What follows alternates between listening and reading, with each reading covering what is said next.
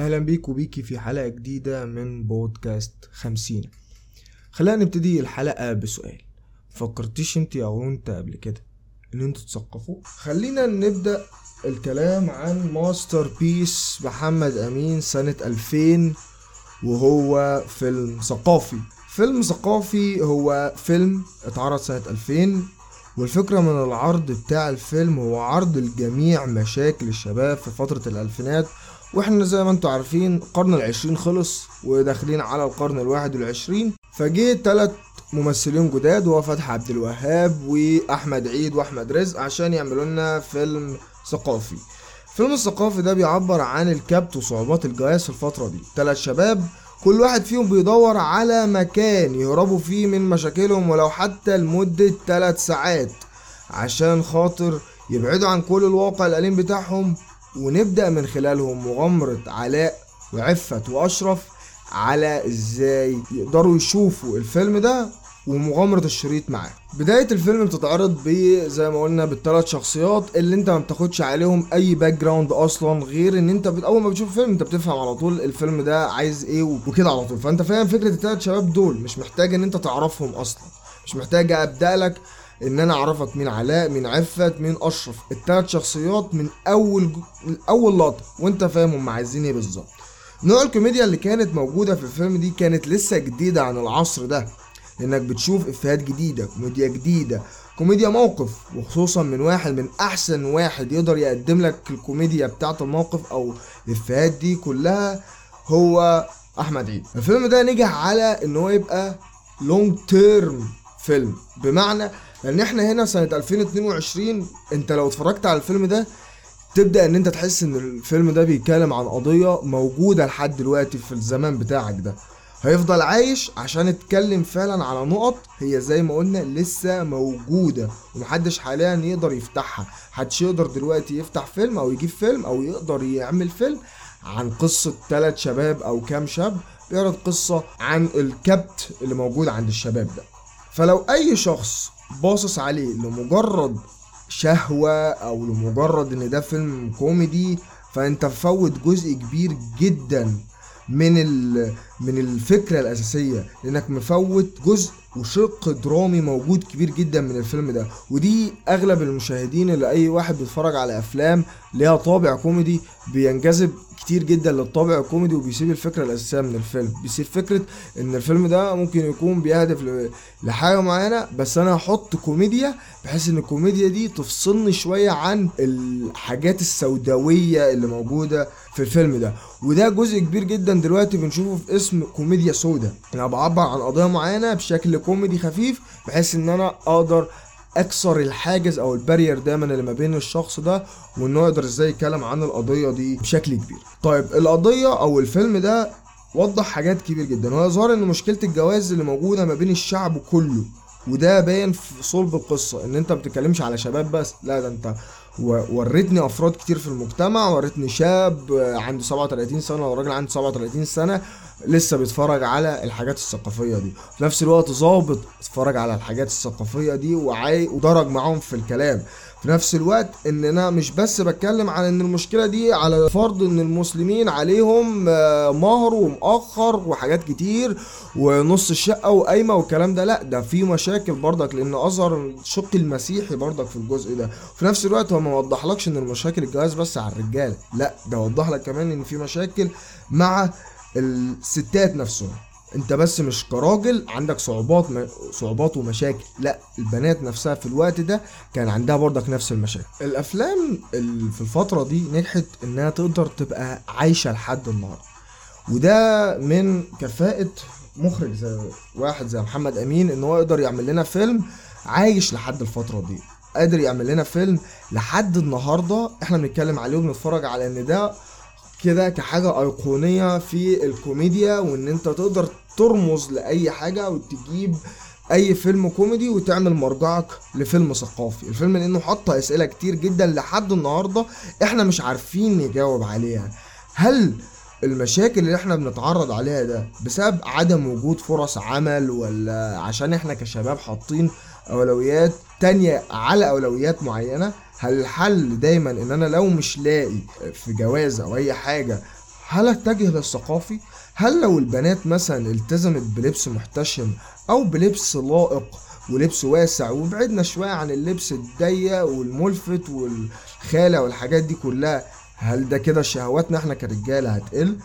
هل دايما الشغل وتطوير الذات هو دايما البديل لأي فشل وتأخر في الزواج؟ لأن أنا مثلا كواحد ما تأخرتش هل إن أنا بلاقي البديل ده في إن أنا أبقى كويس في شغلي؟ ولا هل مثلا إن الصعب هو الجواز نفسه ومسؤولياته؟ ولا الصعب في الجواز هو تكاليف الجواز نفسه والقوائم والعرف اللي إحنا قايمين عليه؟ وفي نفس الوقت سؤال عمنا الرئيس برايز هو العيب في النظام كان أحمد رزق عمل لقاء قبل كده في برنامج اسمه حملة 11 على إن إحنا هنا كوطن عربي بنربي ولادنا بطريقة مختلفة شوية عن الغرب بحيث مثلا إن إحنا لو كان في مشهد معين على التلفزيون دايما تلاقي الطفل أو الابن نفسه بيداري وشه بيعمل على عكس الغرب اللي هو بيحاولوا يفهموا شوية عن إيه هي الثقافات ال- ال- الكبيرة عليه شوية. فدايما التربية نفسها تأثر في فهم إيه السلوكيات وإزاي اصير الرغبات بتاعتي بالنسبة دايما لإيه لينا إحنا هنا كأسر في مصر. وإن في الفيلم نفسه كان بيبعت رسائل زي ما هي زي ما تقول كده كان في تفاصيل معينة. إحنا ما كناش طبعا كأي واحد مشاهد بياخد باله من الايه من التفاصيل دي. زي لما هو المشهد بتاعه وهو بيكلم الرئيس برايز في الكشك كان على الراديو من ورا صوت ثلاث شبان ألمان. بنشوف ثلاث شبان ألمان بيخترعوا وبيكتشفوا وبنشوف ثلاث شباب مصريين كل اللي همهم إن معاهم فيلم عايزين مكان وفيديو يتفرجوا عليه. وهنا أحمد رزق حط أساسيات أو كلام لازم الواحد برضك ياخد باله منه شوية. هل إحنا مثلا الوضع هنا كأي شاب مصري هش للدرجات دي؟ هل إن أي حاجة إن الشاب ده مثلا ما هوش قادر يصير أموره ورغباته واهتماماته بحيث إن هو حاطط رغبات معينة عن عن رغبات تانية؟ هل دايما موضوعية التربية عند أي شخص؟ هل الشخص ده بيربي صح لما ما يتكلمش مع ابنه عن المواضيع دي وان هو بس لما يكبر هيبقى عارف بقى الدنيا. طب إيه هي التربية الصح اللي المفروض اربيها للطفل من حيث الجزء ده بالظبط؟ لو إحنا هنا بصينا شوية عن ال- الفيلم ده بنلاقي ان مش كل الشخصيات اللي في الفيلم شخصيات بتفكر بالموضوع ده لأن إحنا حتى في الفيلم كان احمد كان احمد رزق اتكلم في بصوت عفت هل أنا بالشلة دي كلها اللي معايا كان معايا فوق ال 12 واحد. لو دخلنا حرب هنبقى بال... بالعدد ده. هل ان إحنا في فترة من الفترات لما راحوا آه، جزء معين أو مكان معين عشان خاطر يشوفوا الفيلم ده في جزء في الريف ومشهد الحمار والحمارة والكلام ده كله هل ده تسيير معين مثلا لوضع ان أنتوا شوفوا زي ما أنتوا بتشوفوا الثقافي ده؟ شوف انت انت ممكن تشوف ثقافي بالحمير ان هو إيه الفرق؟ طب ما هو ده زي ده بالظبط. طب هل أنا كشخص عايز اعمل أو اتفرج على الحاجة دي مثلا؟ هل أنا كشاب أقدر فعلا ان أنا أقدر اعمل اي حاجة؟ عشان خاطر اوصل للرغبة بتاعتي زي ما شفنا ان هو راحوا بنها عشان خاطر يعملوا إيه؟ وصرفوا فلوس قد إيه؟ من مشاوير لقعدة لإيجار لأوضة جديدة لمكالمات قد إيه؟ الحاجات زي كده. هل أنا كشاب أقدر أصير أموري؟ وهنا بنشوف المشهد ده كتعارض أو كنقيض لشخصية زي شخصية علاء مثلا. شخصية واحد بيدور على شغل وهم بيدوروا له على شغل وهو مش عايز يتعب نفسه وعايز يفضل نايم وي- ويمارس حياته دي ويقعد على القهوة وفي نفس الوقت لو جات له أي فرصة إن هو يقدر يعمل الحاجة اللي في دماغه هيقدر يعملها على طول. وبنشوف ده العكس تماما في أخو أشرف وهو إزاي ان إن في شخص في في الفيلم ده عايز يشوف الحياة أحسن بكتير. أنا عارف إن الحياة مليانة صعوبات بس أنا عايز أتحداها وعايز إن أنا أقدر اصير أموري أقدر إن أنا أعمل في دماغي بإن أنا أحوش عشان أجيب كمبيوتر ومن الكمبيوتر ده مش مشكلة هقسطه هقسطه. بس إن أنا أقدر أعمل شغل وأقدر أجيب من خلاله فلوس. أقدر على قد سني أقدر إن أنا أشتغل بما هو متاح. وده بنشوف النقيض بتاعه. النقيض إن هم مهما سعوا في السكك اللي هم عايزينها مش هيلاقوا برضك البنت. لكن على عكسه هو لقى البنت والصديقة وفي كل حاجة في اللي هو إيه موجود معاه. وإن هو قدر اللي ما قدرش عليه إخواته إن هما أي بنت هتشوفهم سواء معاه في الدبلومة سواء معاه في شغل سواء معاه في أي حاجة يفضل إن هو شهوته اللي ضغط.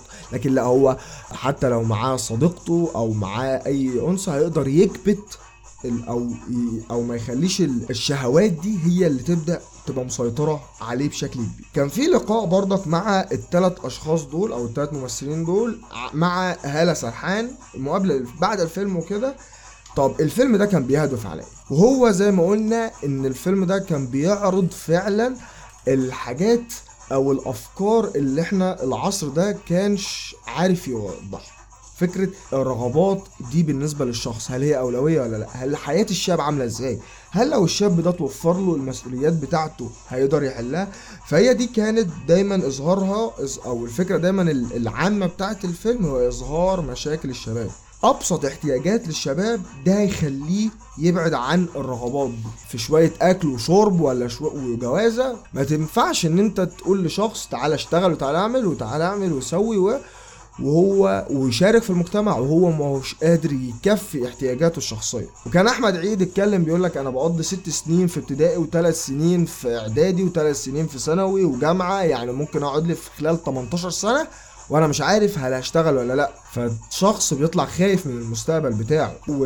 واحمد رزق كان اتكلم بيقول لك ما ينفعش تبقى رغبة دايما الإنسان هو رغبته الجنسية. ما ينفعش دايما إن هو يبقى مصير حياته برغبات معينة وإن أنا ما أقدرش إن أنا أبقى بفكر في غير في حاجة واحدة. لأن ده بيؤدي إن أنا كوني إنسان رغبتي أو شهوتي هي اللي بتمشيني مش أنا اللي بمشي نفسي. كركن أساسي دايما من أي مشهد سينمائي لازم الموسيقى التصويرية تكون حلوة. والموسيقى هنا ما نجحتش بس ده كانت موسيقى مخلدة لحد يومنا النهاردة موسيقى فيلم ثقافي أحسن الموسيقى التصويرية اللي لحد دلوقتي لسه عايش وده مش غريب على حد زي خالد حماد اللي عمل أفلام كتير جدا موسيقى الأفلام كتير جدا زي على جنب يا اسطى ورشة جريئة وملك روحي.